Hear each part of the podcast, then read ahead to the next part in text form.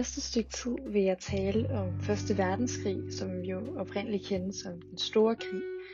Og den Første Verdenskrig var en global militær konflikt, som varede fra 1914 til 1918, hvor man på den ene side havde centralmagterne, som bestod af det tyske kejserige og Østrig-Ungarn, og så øh, Entente-magterne på den anden side, som indbefattede Frankrig, Rusland, Serbien og Storbritannien.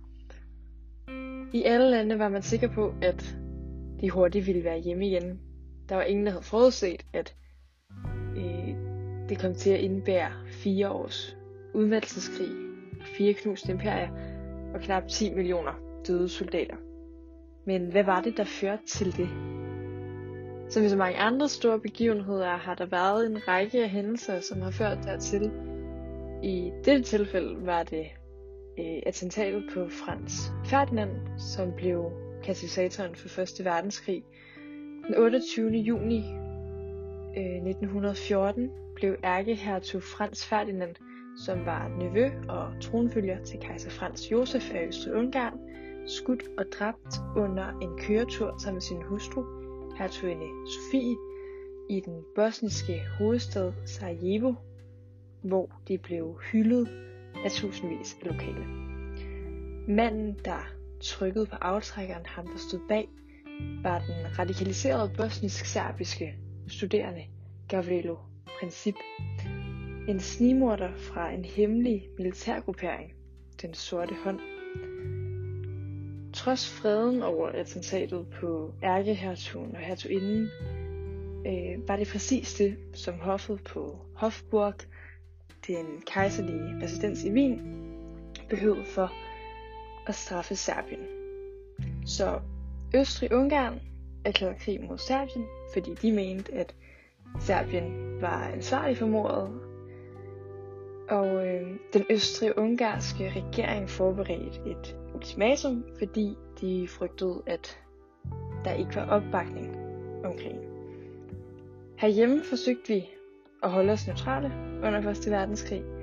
Den seneste krig, Danmark havde været i, øh, deltaget i, var jo anden slesvigske krig, og efter det store nederlag i 1864 øh, herskede der generelt ingen lyst til krig, kun en frygt for øh, at blive udslettet totalt. Så man styrkede i stedet forsvaret i stor stil for at kunne beskytte landet, hvis øh, det skulle gå så galt, at øh, krigsmagterne skulle ret blikket op nordpå.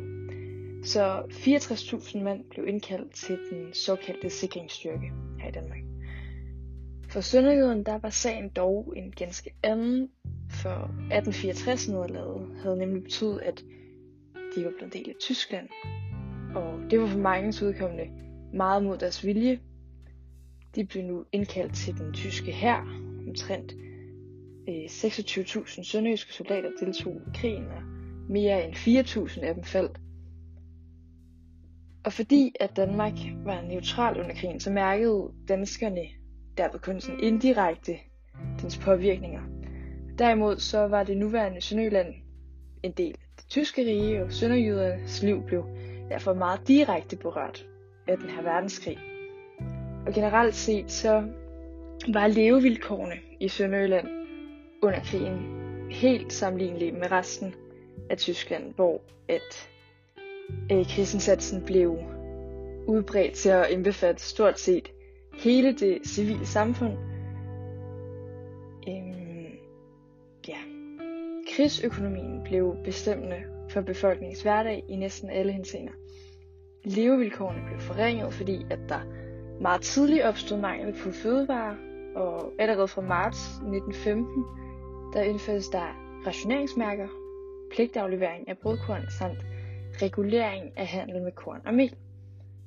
Så nu var det sådan, at kun 2 kilo brød kunne købes per person om ugen, men rationeringen øh, strækte ofte ikke så langt, øh, når brød udgør en så stor del af kosten, og at der var en, og der var en hel familie, der skulle mættes.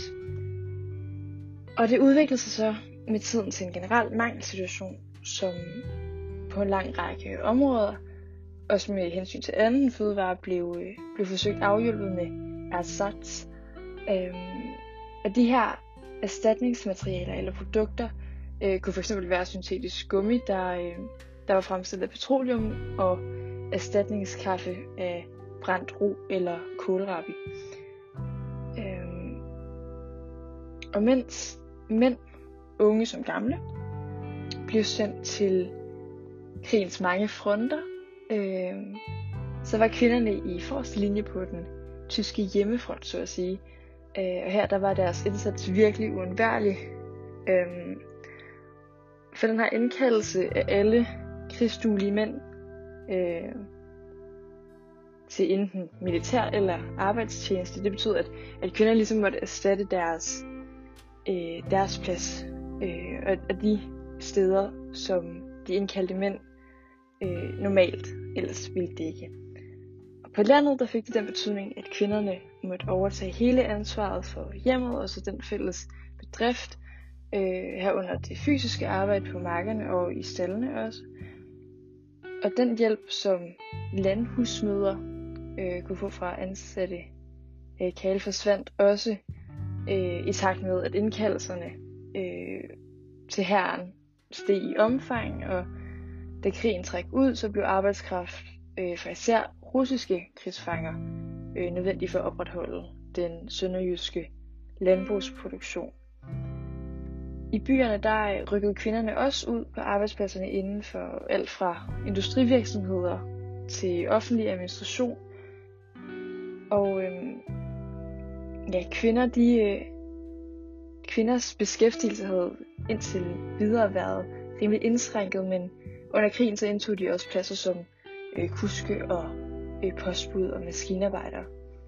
Dog var der ikke tale om, om ligeløn, Øh, eksempelvis så modtog kvindelige teglværksarbejdere kun halvdelen, den en mandlig arbejder fik. Øh, men selvfølgelig så havde den tyske stat en, en vis forsørgerforpligtelse over for øh, soldaterhustruer, øh, men de her udbetalinger var rimelig beskedne, som, øh, som skabte, på, skabte et stort økonomisk pres øh, for især arbejderfamilierne. Og udover et økonomisk og arbejdsmæssigt øh, pres, så var kvinderne også udsat for et psykisk pres. Øh, blandt andet i form af den her vedvarende angst for, for sønner og ægtemænd og, og fædre og brødre, som, som tjente øh, ved fronterne ved, i herren. Og man kan alt i alt sige, at kvinderne på hjemmefronten har øh, båret byrder, som kunne sidestilles i nogen grad med soldaternes. Og jeg har, jeg har valgt at inddrage det sidste her med kvinderne, fordi jeg synes, det er vildt interessant øh, at tænke på, at kvinderne var øh, ja, hjemmefrontens ryggrad, altså det, der ligesom opretholdt øh, normalen herhjemme.